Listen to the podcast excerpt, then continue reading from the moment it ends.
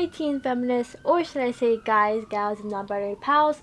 Welcome to this week's bonus episode all about residential boarding schools. The graves, the mass graves we've been finding, and everything you need to know about this, and how we can support the Indigenous Native community. So let's get started. So we're first going to go over like how they were established and all the basics, and then go into more specific detail about like mass grave sites and the foundation of residential boarding schools for Indian Americans. So yeah. So in the 1900s and the 20th century, the U.S. established federal funded Indian boarding schools that aimed to strip Native American children of their culture. The most prominent, I would say, kind of boarding school was called the Carlisle Indian Industrial School. So the first thing we're going to talk about is the history of American Indian schools, also referred to as Indian residential schools. So Native American boarding schools, as I said, also referred to as Indian residential schools, were established in the U.S. during the early 19th and mid-20th century with the primary objective of civilizing or I would say breaking away Native American children and youth into a Euro-American culture. So breaking their spirit of their tribe and their culture. You know, in the process, these schools degraded Native American culture and made children give up language and religion. At the same time, the schools provided basic education in Euro-American subjects. These boarding schools were first established by Christian missionaries of various denominations who often started both missions and schools of reservations, specifically in the lightly populated area of the West. In the late 1900s and the early 20th century, the government paid religious orders to provide basic education to Native American children on reservations, and later established its own school of reservations, the Bureau of Indian Affairs, BIA. Later founded additional boarding schools based on the assimilation model. These sometimes drew children from a various of tribes. In addition, religious orders established off-reservation schools such as the private St. Jude's Indian School in Chamberlain, South Dakota, which continues to operate. Children who typically immersed in Euro-American culture, schools forced removal of indigenous culture signifiers. Like, for example, cutting the children's hair, having them wear American-style uniforms, forbidding them from speaking their indigenous languages, and replacing their tribe names with American language names for use at the schools as part of assimilation and to Christianize them. The schools were usually harsh and sometimes deadly, especially for younger children who had forcibly separated from their families and forced to abandon their Native American identities and culture. Investigations of the later 20th century have revealed many documented cases of sexual, manual, physical, and mental abuse, reoccurring mostly in church-run schools.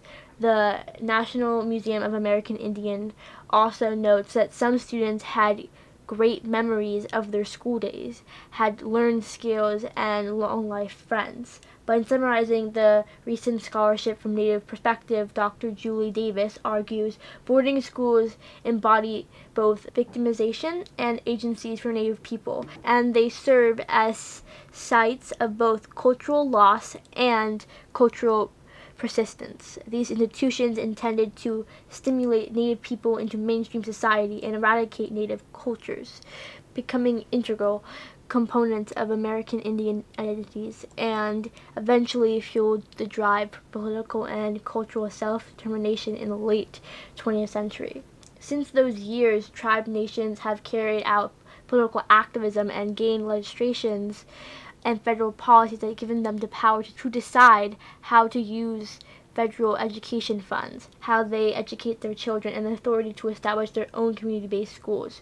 Tribes have also found numerous tribal colleges and universities on reservations. Tribal control over their schools have been supported by federal legislation and changing practices by the BIA. By 2017, most of the schools had been closed down, and the number of Native American children in boarding schools have declined to 9,500. The remaining of ones are primarily under Native American control. So I'm now going to be talking about the first Native American boarding school. Native Americans have inhabited and tended their cultural lands for thousands of years before the arrival of white settlers in the 1600s, like Columbus. Rather than learning from the land's indigenous people, however, the settlers began to pressure Native Americans to abandon their traditional societies and adopt the ways of the new republic. And when I mean pressure, it's not like pressure, like peer pressure. It was like forcefully killing people and taking their land to, signify that they're better than them. In 1830, Congress passed the Indian Removal Act, a law that allowed the federal government to exchange land in the western U.S. for some tribes' ancestral homelands in the East. But despite brokering more than 350 treaties with Native tribes, the U.S. did not fulfill its promises. Instead of allowing Native people to establish permanent homes in the West, it pushed them onto government-assigned reservations. So we're now going to talk about the U.S. boarding schools for Native American children into more detail. Opened in 1975, the Carlisle Indian Industrial School was the first boarding school to educate Native American children in an off-reservation setting. Far from home, federally funded school philosophy was to kill the Indian, save the man, forcing their assimilation to white culture by forbidding the use of Native languages and cultural practices. In 1991, the U.S. passed a law making attendance compulsory for Indigenous children. The Carlisle School became the blueprint for over 300 such schools across the U.S. And that is crazy. That is why we are finding mass grave sites where Indigenous children are basically laid to rest. And it's horrible. It's disgusting. The culture, the history of our country is built off of taking land from Indigenous people and making it our own and killing them, even though they didn't do nothing wrong. We're the ones that are the settlers, the conquerors that took their land. And hopefully this episode will educate you on everything that our country basically did wrong. At first, education was in the hands of missionaries, some of whom set up schools on and near the new reservations. But as white settlers flooded into the western U.S. in the mid-19th century, forced assimilation became a federal priority. The government started to invest in mission schools and day schools, but over time, writes historian Ronald C. Nog, the reservation environment to which the children returned daily undermined the process of assimilation. Over its nearly 30 years in operation, more than 12,000 Native American children attended the Carlisle Indian Industry School in Carlisle, Pennsylvania. Instill them with white settler cultural values. Instead, the U.S. turned to the idea of off-reservation boarding schools. It founded a blueprint in the work of Army General Richard Henry Pratt, who oversaw the education of a group of Native American prisoners of war in Fort Pratt. Philosophy was what he called kill the Indian, save the man, as I said before. He was convinced that if Native children were removed from their native contexts and placed in an Anglo one, they would assimilate within a generation. Pratt convinced the federal government to invest in a pricey experiment, a boarding school in Pennsylvania that educated Native children far from home, the Carlisle Indian Industrial School, which Pratt opened in 1879, would become the most prominent of the 25 federal-funded off-reservation boarding schools that would open over the next few decades. More than 300 other day and on-reservation boarding schools received federal funding as well. The Carlisle Indian Industrial School was upheld as a model throughout the nation. Its influence did not end there. In 1879, the Indian government sent lawyers Nicholas Flood Davin to the U.S. on a fact-finding mission. This is why we aren't celebrating Canadian Day, because there were mass grave sites of Indian children's bodies found there, as well as in the U.S. Davin visited the Carlisle School and other institutes and returned to Canada with a glowing review of the new education system. Davin recommended the government create its own residential school system as soon as possible, so for mass grave sites. And then now we're going to talk about the abuse in the name of assimilation. As the federal boarding schools, which were located in white communities, children were often Anglo names. Their native languages and culture practices were forbidden. Their strict education included language lessons and studying in subjects like manual labor, housekeeping, farming, and students were usually required to help keep the school self-sufficient by laboring when they were not in the classroom. For many, the schools were hotbeds of humiliation, abuse, and victimization. They were also dangerous, unsanitary conditions, and overcrowding fueled communicable diseases such as tuberculosis, influenza, and smallpox, especially among students weakened by trauma and manual labor. Schools had their own cemeteries, and the students often built their classmates' coffins. Do you see how traumatizing that is? They basically built coffins for children that they thought weren't deemed to live because they weren't going to give up their native culture. That is dehumanizing. That is disgusting that our government was involved in this. Continuing, other children died by suicide or ran away. The practice was so common that some schools offered bounties for runaways. The temptation to return to their wildlife, savage influences surrounding them, is no doubt very strong, wrote one newspaper reporter in a lengthy article about life at White's Indiana Manual Labor Institute in Wabash, Indiana, the school Zitkala-Sa attended. Yet, the U.S. government considered the schools a success, so much so that in 1891 it passed a federal law that made attendance compulsory for Native children. The Bureau of Indian Affairs, the BIA, the federal agency tasked with distributing food, land, and other provisions, including its treaties with Native tribes, withheld food and other goods from those who refused to send their children to the schools, and even sent officers to forcibly take children from the reservation. It was civilization by kidnapping, said one Native American advocate at a 1927 congressional hearing. Earlier generations of Native Americans had suffered the loss of nearly all of their lands. Now the boarding schools broke up family units and endangered their languages and cultural practices. But they persisted, of course. But many Native parents did not part from their children without a fight. One memorable act of protest occurred in 1894, when a group of Hopi men in Arizona refused to send their children to residential schools. 19 of them were taken to Alcatraz Island in California, about 1,000 miles away from their family, and imprisoned for a year. So the next thing we're going to talk about is the fight to close the boarding schools. At the beginning of the 20th century, however, enthusiasm for the system kind of floundered. In 1928, the U.S. government commissioned what is now known as Meriam Report, a comprehensive update on the state of Native American affairs.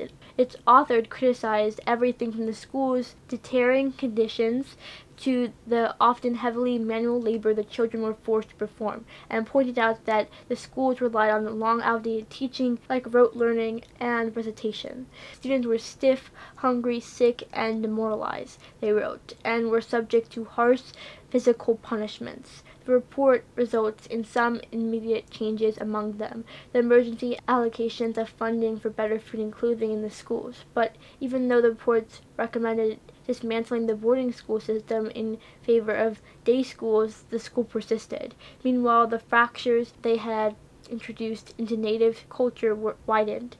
Native languages began to die out, fueled by children's absence from the reservation, and they're forced to use English as their primary language. Traditional parenting skills were not passed on to younger generations, and over the years, children at the school reported widespread neglect and physical and sexual abuse. The most liberating message was one of self-hatred, wrote Mandolin the Sacred Hoop, a Native American nonprofit that works to end violence against Native women. In a 2003 report on the boarding school experiment, the nonprofit traced violence in Native American communities, which experienced an order of magnitude more violence than their majority white counterparts, to the abuse and trauma many children suffered during their educations. Native Americans continued to fight to close the schools. Self-determined education was a prior from the bargaining Pan-Indian movement in the 1960s and 1970s.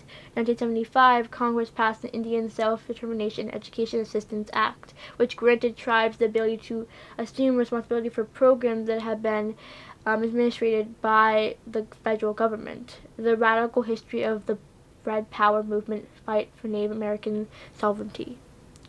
It was the hell kneel for most residential schools, but a few remain. Today, the U.S. Bureau of Indian Education still directly operates 4 off-reservation boarding schools in Oklahoma, California, Oregon, and South Dakota. According to the National Native American Boarding School Healing Coalition, a Native-run nonprofit, 15 boarding schools and 73 total schools with federal funding remain open as of 2021. Just crazy.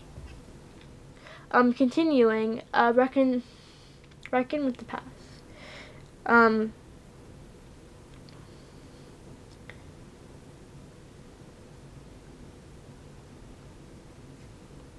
So the next thing is we're going to be talking about is reckoning with the past. So in the late 20th century, the federal government began to acknowledge the school's legacy. In 2009, Congress passed a joint resolution of apology to Native Americans that included reference to the forcible removal of Native children from their families to faraway boarding schools where their Native practices and languages were degraded and forbidden. In 2016, the U.S. Army began to repatriating remains of some of the bodies buried at the Carlisle Indian School to their tribes and bands. It is the only known effort to do so in the United States, but now we're doing some efforts as of 2021 as it's coming back up in the news.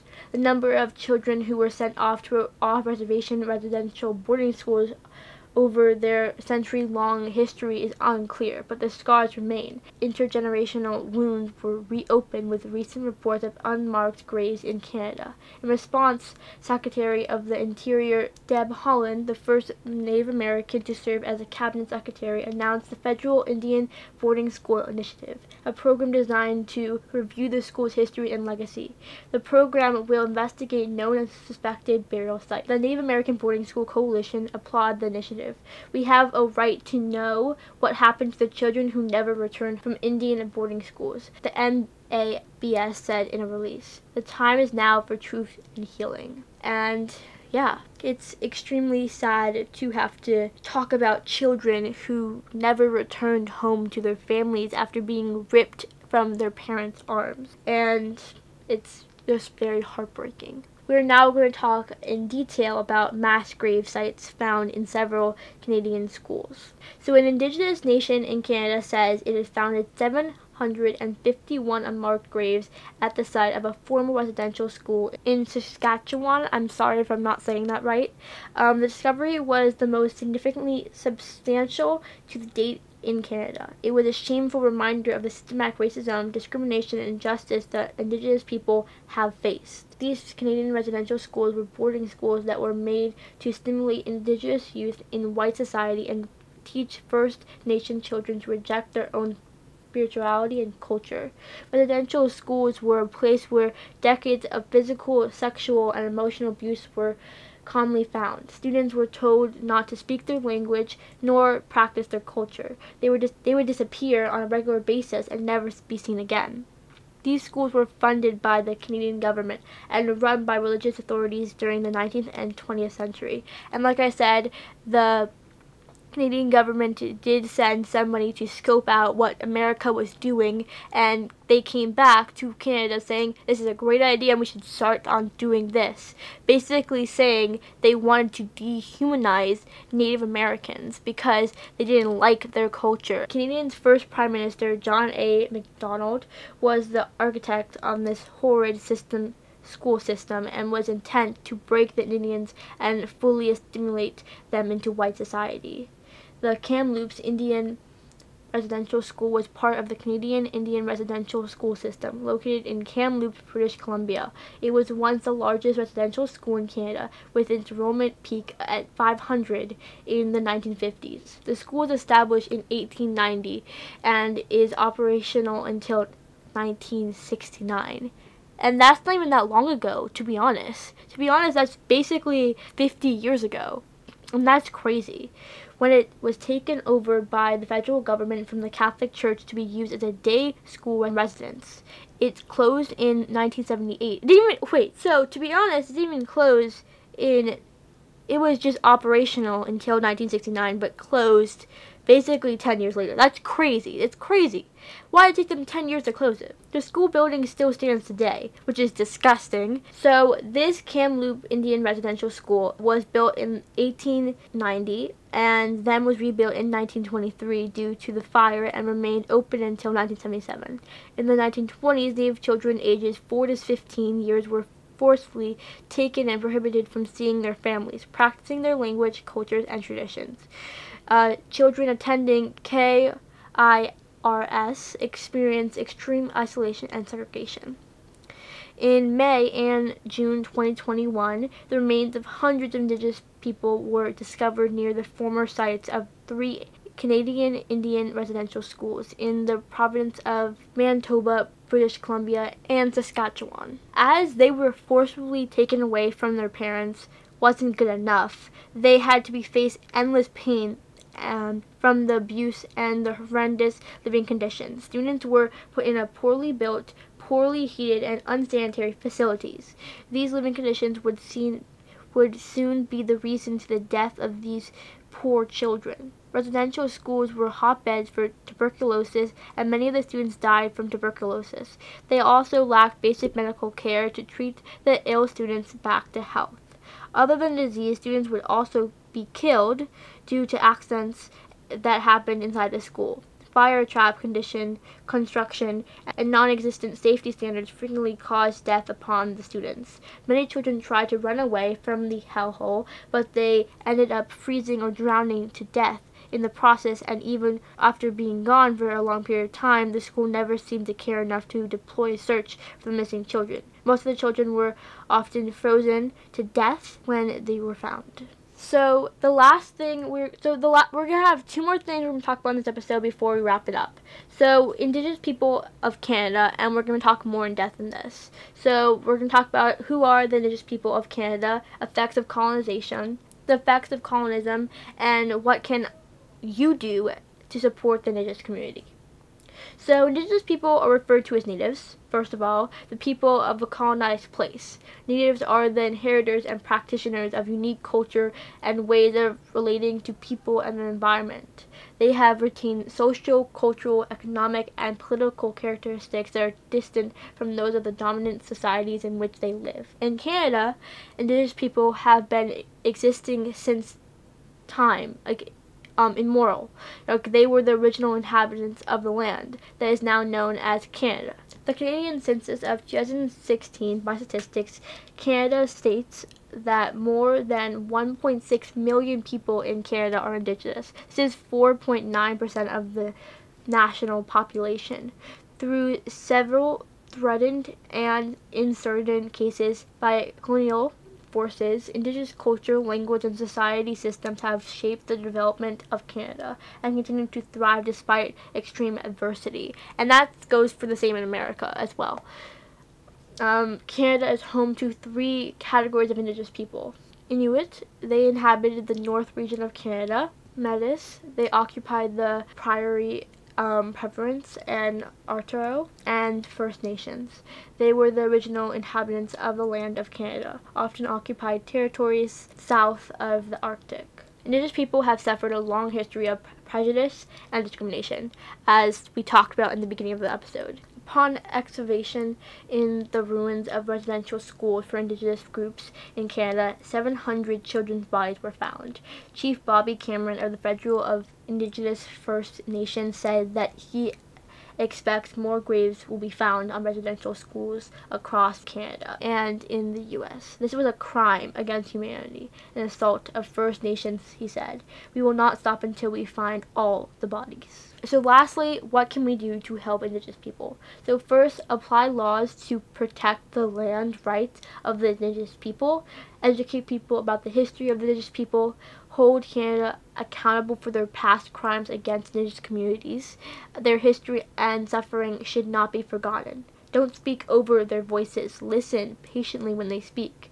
And also support Indigenous artists, businesses, owners, journalists, and community organizers. In these harsh times due to the pandemic and an internal crisis of the genocide of hundreds of Indigenous people in Canada and in the U.S., we need to educate ourselves and others around us, hear them out, support their initiatives, and donate when possible.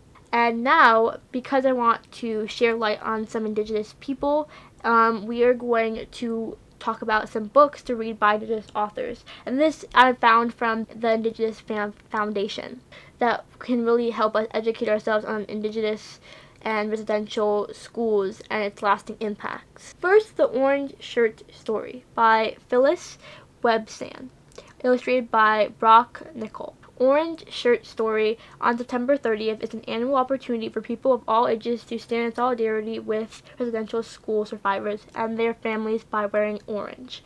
The event is inspired by residential school survivor Phyllis Webstad's experience on being stripped of a brand new orange shirt on her first day attending residential school when she was just 6 years old.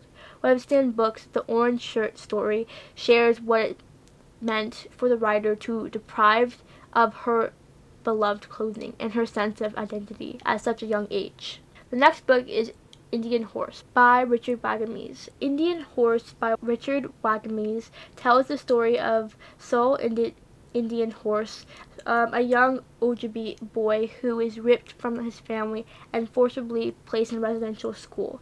Sol, a gifted hockey player, is both victim and witness to the dehumanizing abuse of students at the school. As an adult, Sol becomes dependent on alcohol and copes with the trauma of his childhood.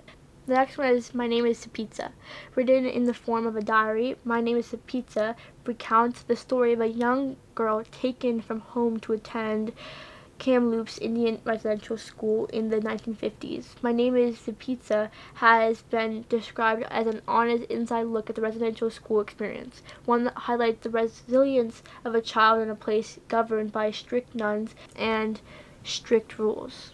So yeah, I will link a Google Doc in the description so you can read these books and educate yourself on residential schools and its lasting impacts to this day, from mass grave sites to what it was really like for an Indigenous child in that environment. So yeah, the last thing we're going to be talking about, I guess, if you want to say it like that, is answering some common questions about residential boarding schools.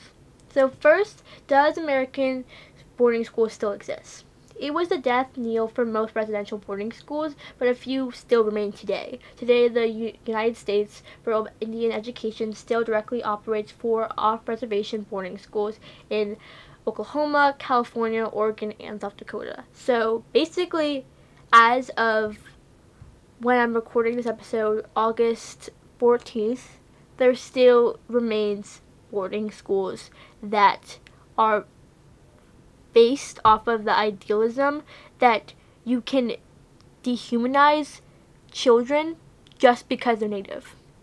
Next question is, why are boarding schools bad for Native Americans? So I kind of went all over the place in this episode about that, but to narrow it down, in the 1920s, a report concluded that children at federal boarding schools were dehumanized, overworked, harshly punished, and poorly educated. And in 1969, a report declared Indian education to be a national tragedy. What were the effects of Native American boarding schools? Under the pretense of helping devastated Indian nation, boarding schools created places of stimulation, forcing children to attend and sometimes resorting to what would be called kidnapping, as most of these children died from homesickness, working conditions, and working accidents, uncontrolled disease, and unplanned escape attempts, and even suicide because of how much they had to endure as being 4 to 15 years old.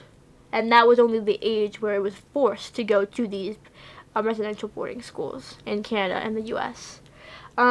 Next question. What was the aim of Carlisle, a boarding school for Indians? Carlisle Indian Industrial School opened in 1879 and operated for nearly 30 years with a mission to kill the Indian to save to man. with a mission to kill the Indian to save the man. The philosophy which administrators force students to speak English, wear Anglo-American clothing, and act according to U.S. values and culture. The next question is, what happened at Indian boarding schools? So there were more than 350 government-run and off-church-run Indian boarding schools across the U.S. in the 1900s and 20th century. Indian boarding schools were forcibly abducted by government agents, sent to schools hundreds of miles away, and beaten, starved, and otherwise abused them when they spoke their native language or did anything remotely close to their language and their culture. The next question is, when was the last residential boarding school closed? And that was in 1984. And if you want to do the math, that's basically less than 50 years ago. That's basically all of our questions we have for today. Thank you so much for listening to this episode. I really hope you take away something that's really important about what the U.S. and Canada has done to Indians in the last 200 years. So if you like this episode, make sure to give it a review down below. Check out all of our links in the description. Check out some of those books by Indigenous people who really give you an in-depth about what it was like to be in a residential boarding school and its lasting impacts to this day in 2021, August. Also, make sure to check out all of our socials, Instagram at Teen Feminist Podcast, Twitter at Teen Feminist Pod, YouTube at Teen Feminist Podcast, and TikTok, of course, at Teen Feminist. So, yeah, your host, Teen Feminist, out.